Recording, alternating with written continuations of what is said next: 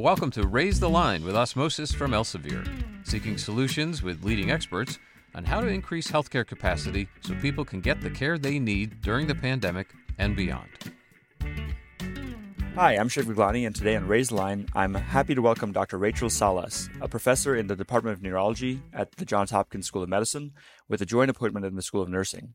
She's also the Director for Ambulatory Sleep Services and Assistant Medical Director at the Johns Hopkins Center for Sleep and Wellness. Other leadership activities include being the former Director of Interprofessional Education and Collaborative Practice for the School of Medicine and Director of the Neurology Clerkship. She is also a past chair of the American Academy of Neurology Consortium of Clerkship Directors. Dr. Salas is a certified strengths and life coach and uses a strength based approach and coaching to connect to, support, and develop those involved with her educational mission and clinical practice. And I first had the opportunity to learn from Dr. Salas about a decade ago, the first time I was in med school at Johns Hopkins. I'm looking forward to speaking with her about what it takes to be successful in neurology clerkship and beyond into, into practice. So, Dr. Salas, it's great to reconnect. Thanks for taking the time. Yeah, thanks for having me. I'm I'm happy to connect and, and talk about med school. Well, so obviously I know a bit more about your background than our listeners right now. So we like to ask our guests to, in their own words, tell us what got them interested in a career in medicine, and then in your case, neurology. I don't think I was interested in medicine growing up as a kid. I, I didn't have any any family members or close friends of the family that were in healthcare.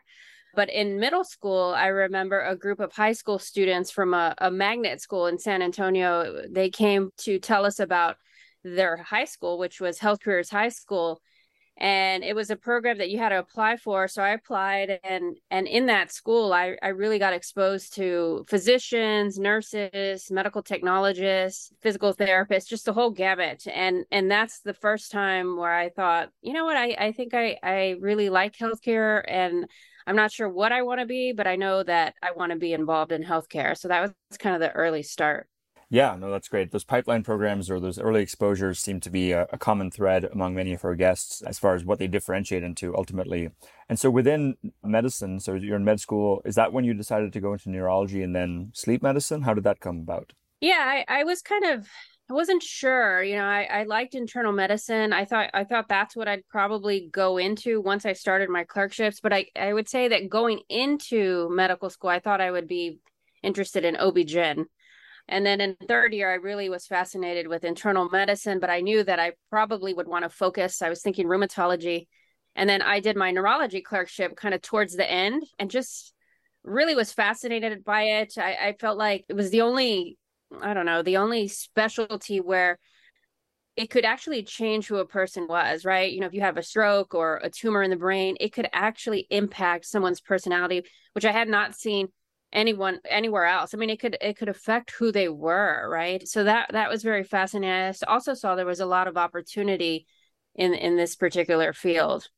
Before we go into sleep medicine, I actually want to double click on that because you're obviously you had a, a really important and life changing neurology clerkship, and now you've been chair of the AAN's consortium of clerkship directors in neurology. What, you know, has it, was that kind of a full circle moment for you? Like what, what's been like a highlight of being so involved in running neurology clerkship and then also helping the AAN with their consortium? Yeah. Sometimes I take, take pause and just kind of reflect, you know, of where, of where I am now and, and really trying to have an effect and maybe even an impact on, on future healthcare clinicians right now i actually so i was the the the chair for the consortium but now i actually am the chair for the undergraduate education subcommittee at the AAN so basically kind of over our committee is really charged with overseeing medical education and neurology. I i could say even globally because the AAN definitely has a global presence. So you know helping with the pipeline, getting students exposed to neurology. Because, like I said, even for me, it was kind of on the later end. And I think a lot of students come through our clerkship and, and are very interested, but they feel like they don't have enough time to apply. They feel like it's too late. And that's actually not the case. So I want to have that national and, and even global impact. And the American Academy of Neurology has, has allowed me to do that. So it's it's just really rewarding to be involved. Definitely. That's awesome. And you know, there's that saying of act locally but think globally, and obviously you're helping have a global impact on on neurology education. So going to local, you know, one of the main reasons I've come back to med school is actually because of my interest in neurology and psychiatry, you know, brain computer interface, AI, psychedelics, those kind of things. And as you may know, Hopkins is a is a leader in several of those. I'm curious, you know, what advice would you give to me, you know, thinking locally for approaching the neurology clerkship, you know, before, during, and, after? Because I know many of our audience may be interested in that, hearing from a, a clerkship director. Yeah, I always say to be open during your clerkship, right? Because I think a lot of students have an interest when they come into med school, and that might be propagated or or changed in your preclinical years, and then you have this idea but I, I encourage people to be pretty open, you know. But if you know that you're interested in a particular area, like in your case, neuro or psych, then it may be worth, you know, trying to, if you can, sometimes you can't, but if you can get it a little earlier or, you know, reaching out to faculty or some of the residents in that specialty and asking them, you know, what do they like about the field, what the field's like for them, what are they going to, what are their plans, what are their career plans? And i think by by listening to people that are currently in it gives you you know some real some really great insight. I i think that listening to why people go into specialties and what they've gone out and if whether or not they have regrets i think is is very telling. But then also observing them right? What does their typical week look like? And if you only talk to faculty or if you only talk to residents i think that that that field of view might be a little bit skewed. Hmm. Yeah, definitely, because they're obviously in the in the thick of it, and it depends on who you talk to. There's private neurology, there's you know academic, there's industry now. A lot of a lot of industry work happening in in the field. I'm curious. So, so I kind of interrupted you as you were going into how you focused on sleep medicine. So, sleep has become a very important. It feels it was always important, but it's become much more in the public consciousness over the last several years. One of our guests on the podcast was Arianna Huffington, who's written a book or two about sleep, and she, along with Matt Walker and several others, have, have really raised the profile. Tell us about your interest in sleep and and how that you know what what the work you do at Hopkins is related to that. Yeah, so I was having a conversation with one of my peer residents several years ago, and I was thinking at the time that I would, you know, everyone in, in neurology, well, I'm not going to say everyone, but many are always fascinated with stroke or neurocritical care. And, and that's kind of where I was feeling that excitement. But I remember having this conversation with my peer and telling them that I really liked electrophysiology and, and was thinking maybe about epilepsy, right? Doing some training there and my chief resident at the time was in the room and he had already matched. He was going to go to a sleep fellowship at UNC. And he heard me talking and he said, Rachel, why, why, I'm listening to you. Why, why haven't you thought about sleep? And I turned to him and said, yeah, because I, I just feel like it's too much sleep apnea. It's like very pulmonary. And he, he was like, no, no. He's like, it's actually very neuropsych, right? He goes like, there's narcolepsy, there's insomnia, restless leg syndrome, REM behavioral sleep disorder, which I didn't know what that was really at that time.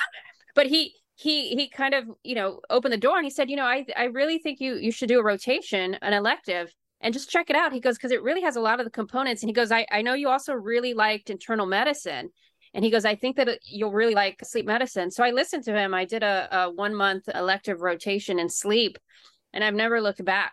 Yeah, no, I mean, obviously we spend a third to a fourth of our life doing it. You know, what what are your observations on kind of where the most exciting research areas? Because I've heard everything from you know sleep, lack of sleep, you know, contributes to dementia and you know even uh, early onset Alzheimer's. You know, in addition to all the other you know chronic stressors that people face. So, is there anything you want to comment on on your research on sleep or? yeah i mean i i think that the field is is just wide open we're learning so many things sleep is one of those one of those basic human needs that crosses all fields. No matter what type of specialty you go into whether it's orthopedics obgyn pediatric whatever your patients very likely are going to suffer from some sleep issues right? At, at least some point or another.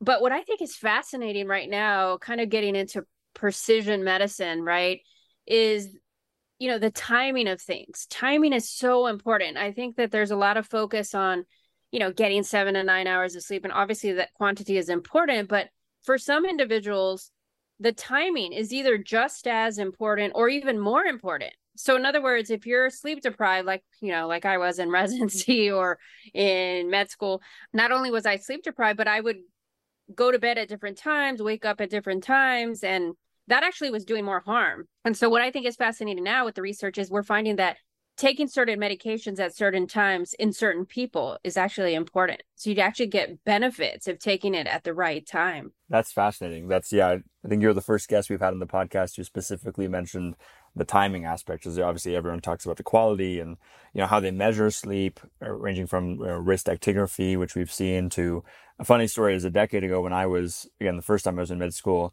I bought this EEG headband called a Zeo. They're since bankrupt, but there's other EEG headbands that have become popular. And I would sleep with it just to understand my, you know, my, my brain waves and, you know, what phases of sleep I was in. And I would try listening to med school lectures while sleeping to see, you know, would that affect my REM or affect anything? And the results showed that I actually was a lot more waking up moments, micro waking up moments where I didn't remember waking up that much, but obviously I was. And so the overall sleep quality was decreasing. So we couldn't really learn by osmosis and just listen to lectures as you're sleeping. That that did not work or has not worked yet, as far as I know. Going into you know on this quality on this topic of sleep and you know health burnout, I think it relates to burnout. You mentioned when you were a resident, you weren't getting much sleep. You know, I'm also interested because your background of, as a strengths and life coach. So clearly, you know, sleep and and overall uh, health very important to you tell us about what got you interested in that and you know if you have any observations on you know whether that affected maybe your interprofessional education interests since you work at the school of medicine school of nursing and you have this strengths and life coach background. Yeah so i think it was in 2015 i participated in a leadership program at the american academy of neurology and that was the first time they sent me a link for the clifton strengths and you know at the time i was like okay what is what is this horoscope stuff but you know i'm always like interested in like learning something new. So i took it and at the end of it i got a really pretty nice report. And for the first time i recognized that hey this is something that they're looking at you know they're looking at the things that i'm kind kind of already good at right? And and you know a lot of times as a clinician i i feel like we're we're we're being told you know you need to see more patients you need to do more you need to publish more you need to do more research. You always got to work on your weaknesses right? And and so i really like this a positive psychology approach. Like what are you good at naturally and let's help you be better. So that was my first exposure and then i went to the workshop and we had a full day session on on the clifton strengths on how what you know what your strengths are what do they mean what are your weaknesses in in, in relation to that and i was just so like it was a transformative moment for me at that moment. And then they they said okay now we want you to meet with a coach. And i remember thinking like okay this person i'm going to meet with this person for an hour. They're not a clinician. They have no idea of what i'm going through. Is this really you know i'm busy. I have it was at a conference too. So i was like i have a lot of other things i should be doing.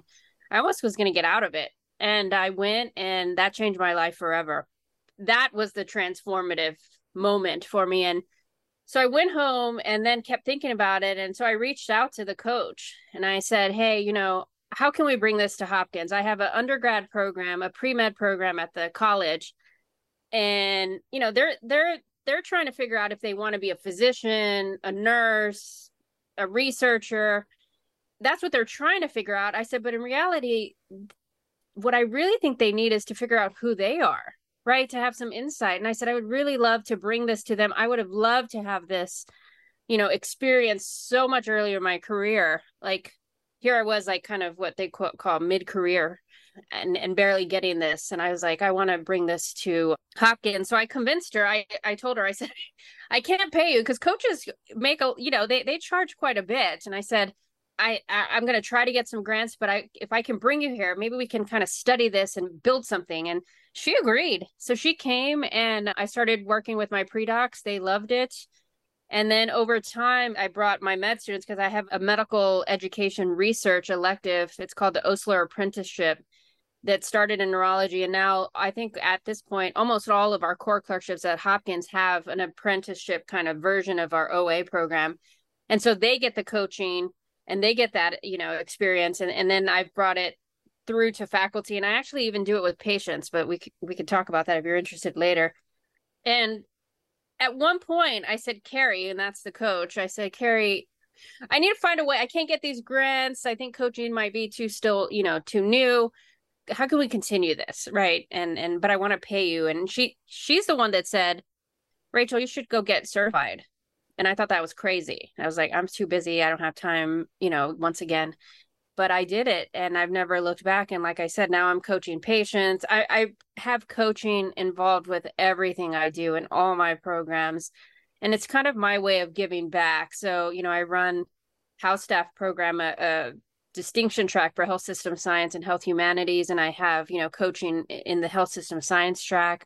So I do it as much as I can. And it's just been so it's been so great. And you know i hear good feedback from the people that are in my programs that that have access to that. So you know i i'm, hoping that it continues to grow but we'll see. That's awesome. And i love how again the diverse groups you're working with ranging from pre-meds to patients. What's like the you know 60 one to two minute elevator pitch on co- you know strengths in life coaching? Like what's the framework? Anything that our audience maybe want to do you know where can they go to learn more etc yeah, so coaching has really gotten a lot of interest, especially in healthcare and academia. You know, there, there there's a push for precision medicine on the clinical side, but I think in, on the academic side, there's a push for like this precision professional development, you know, this precision mentorship. So strengths-based approach, you know, back in the 90s, the psychologists, you know, up until then were kind of focused on what's wrong with people, right? and and a group of them said well what if what do we, what happens if we focus on what's right with people and, and help them be better right and so that's kind of where that positive psychology approach started. And so the idea here is you take an, an inventory, and there's many out there. I mean, Clifton Strengths is not the only one. There's DISC. There's you know there's there's tons of other ones that have this positive psychology approach. There's the VIA Strengths, the virtues in action, which I like to use too. And the idea is that you you identify what your top five kind of signature strengths are and then you you you kind of look to see where they show up and how they show up for you. And so for me my top strengths are in clifton strengths are are individualization strategic adaptability arranger and activator. Now i when i first saw those words i was like i would never say i'm one of my strengths is individualization right? And so when i learned about that this was actually something that i think is a talent for me but that i was assuming everyone had right? And so if you assume that one of your strengths everyone has, you don't even recognize it, right? So individualization, I'm really good, at least how it shows up for me is I'm really good at finding the right person for the right job. I'm I'm pretty good at seeing if someone's going to fit in our culture like in our sleep center. Like if we're hiring someone, I'm really good at pulling out I always say like the diamond in the rough when I think about my pre-docs you know like i i asked them what are you interested in? What are your hobbies? What do you like to do? And and i'm pretty good at figuring out something that they might not have seen for themselves right? So so that was one of the strengths that i did i recognized i had but i didn't think it was a strength. I, again i thought everybody had it. And then my last strength the activator on the positive side you know i'm really good at getting people motivated excited getting things started right? But for me that one even though it's one of my strengths it was so raw that it was actually a weakness for me. It was getting me in trouble more than it was helping me. So when I learned to like harness that and put some intention to really grow it, I hadn't had so much success in my career until I did that, you know? So I think that those kind of transformative, you know, moments for me to kind of identify something I wasn't even getting giving myself credit and then one another of my strengths that was too raw and toning it down you know I, I think that experience has allowed me to really connect with other people and, and identify who they are. Who do they want to be? You know and at hopkins i mean i think you could you could relate to this very traditional place you know you come in here you get your k award once you're faculty you get your r01 you publish you go do lots of global talks and then you get promoted as professor right?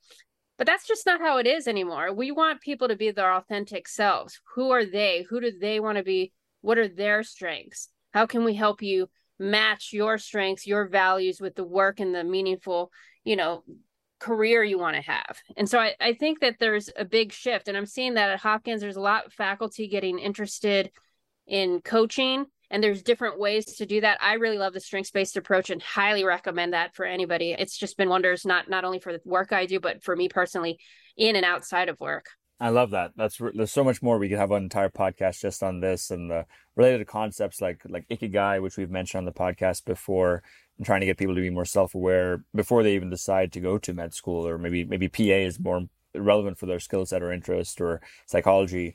A fellow Hopkins professor that maybe you know is David Yaden, who we had on the podcast a couple weeks ago. He's at the Center for Psychedelic and Consciousness Research and worked with Martin Seligman on positive psychology. And I love this focus that you and he both have on, on human flourishing and, and, you know, making sure your mentees flourish. Before we move off this topic, I did want to allow you to talk a bit more about how you do this with patients. Because I think behavioral counseling of patients is a really important skill, I know, for all physicians and clinicians, since so much of healthcare is chronic and preventable that if you're able to kind of do motivational interviewing and counseling and shared decision making, these things can make a big difference.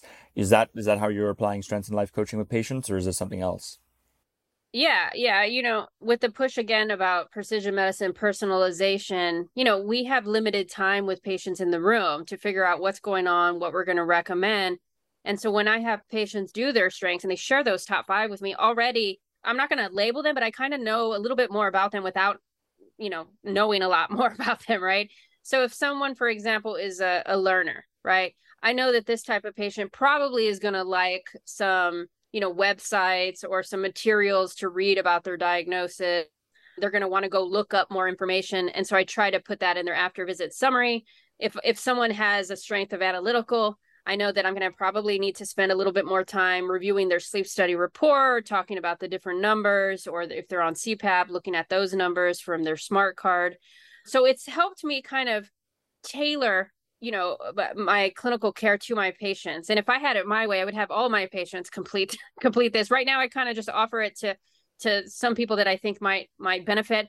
And what i mean by that is there's patients with insomnia which is the most common sleep disorder that we see in our center and what I noticed when I was actually getting trained in in the strengths based approach, I realized, you know, this sounds this this sounds like some of my patients with insomnia who at night sit up and they're worrying, right? Or they're thinking about so wor- the worriers tended I wondered I was like maybe they have the strength of empathy that's dialed up too much. It's too raw.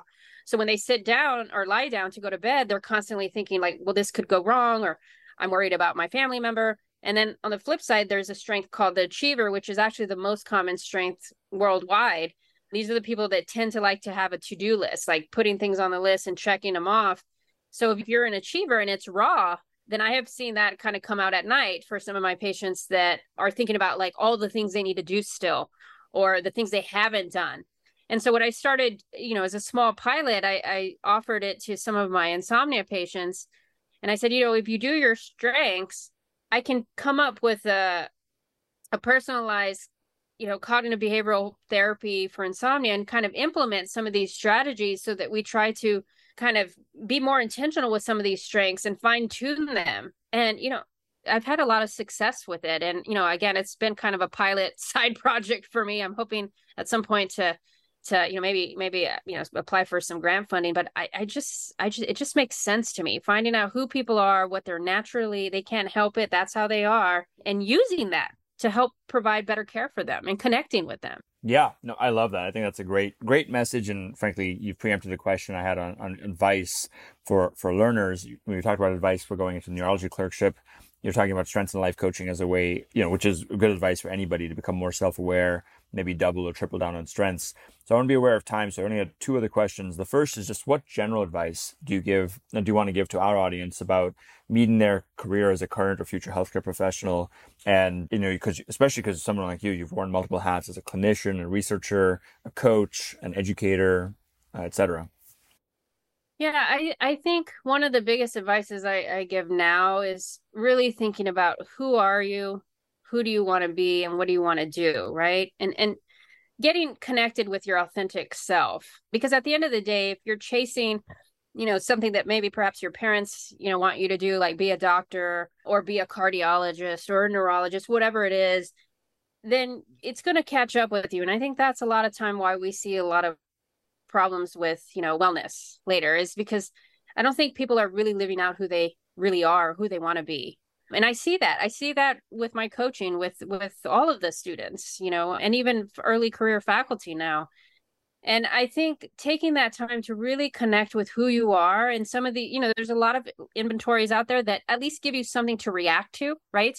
They're not perfect but they're it's something to react and kind of reflect on right? And learn a little bit more.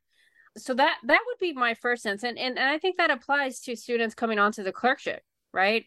How do I learn best?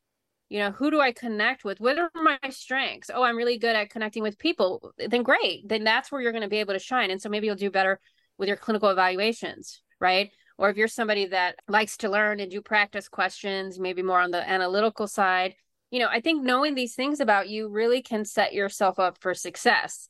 The other recommendation as a clerkship director, I recommend, and as an educator, is to be proactive. I think that sometimes learners find themselves in situations outside of school, right? Like personal things, especially coming out of a pandemic. There was some crazy, tough things happening for some of our learners, right? And, you know, I think in medicine, especially where, we, you know, it's always like, well, you got to be strong. You know, you got to you got to handle everything. And, and what, what I found and what I saw is that sometimes our learners wouldn't tell, they wouldn't ask for help, and then they would take a test or, you know, kind of push through the clerkship. And and you know, people people can it, it might show up on your evaluation. So if you have something going on, is reach out for help. I mean, your your clerkship directors, your deans, even your peers i mean they're very supportive now and people are are starting we're starting to bring those silos down and and be authentic and vulnerable with each other so that we all know that it's tough it's tough to be a med student it's tough to be a resident a fellow and faculty any clinician right we deal with life and death so i i, I want to encourage people to to talk. If you're if you're if you're having issues at home or if you're having difficulty comprehending the information there's so many resources that are available and I, I, honestly don't think that you know they're they're adequately used as as to the full potential. Yeah that's wonderful advice.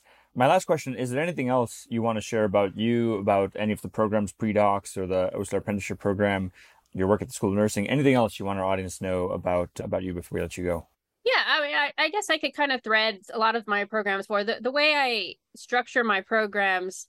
Well, one, I get inspiration from reality TV shows. Like I know, so I know it's don't judge me on it, but I love a good reality TV show. And my pre-doc program was inspired by Project Runway. Okay. I kind of see myself as Tim Gunn, maybe Heidi Klum, but more Tim Gunn.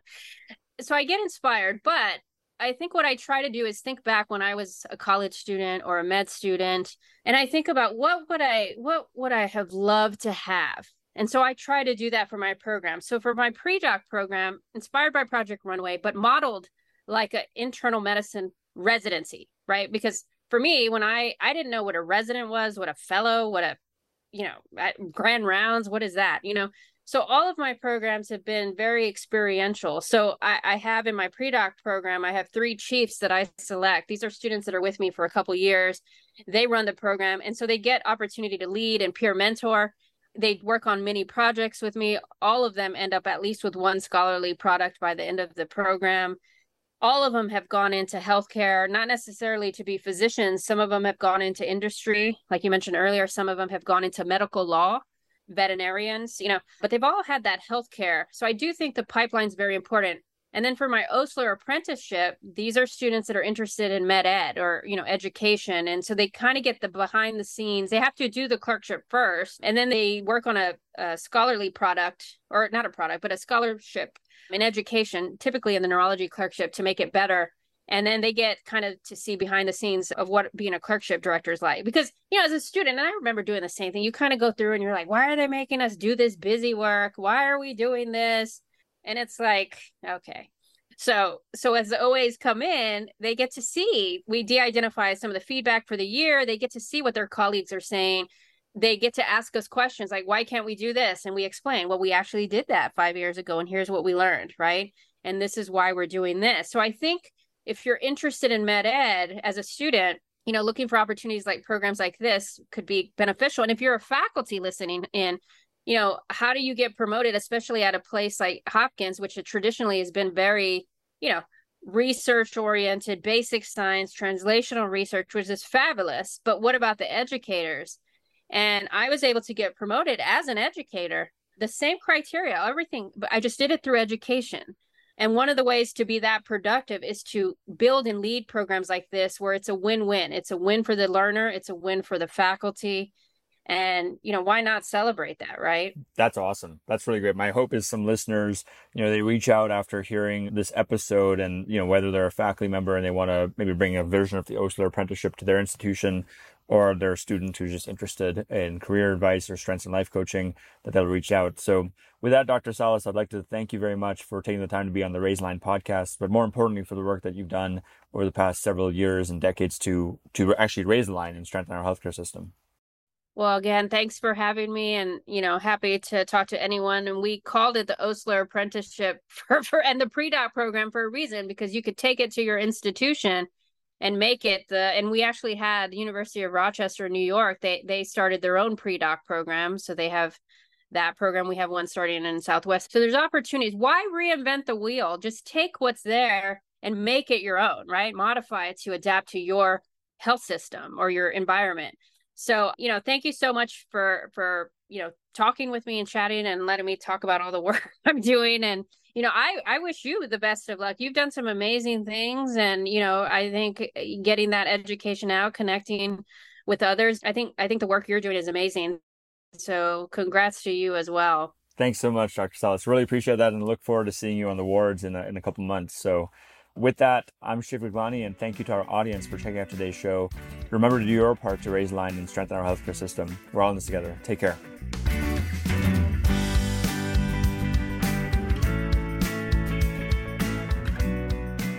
If you like this podcast, please share it on your social channels. You can also subscribe to the series and check out all of our episodes at osmosis.org slash raise the line podcast.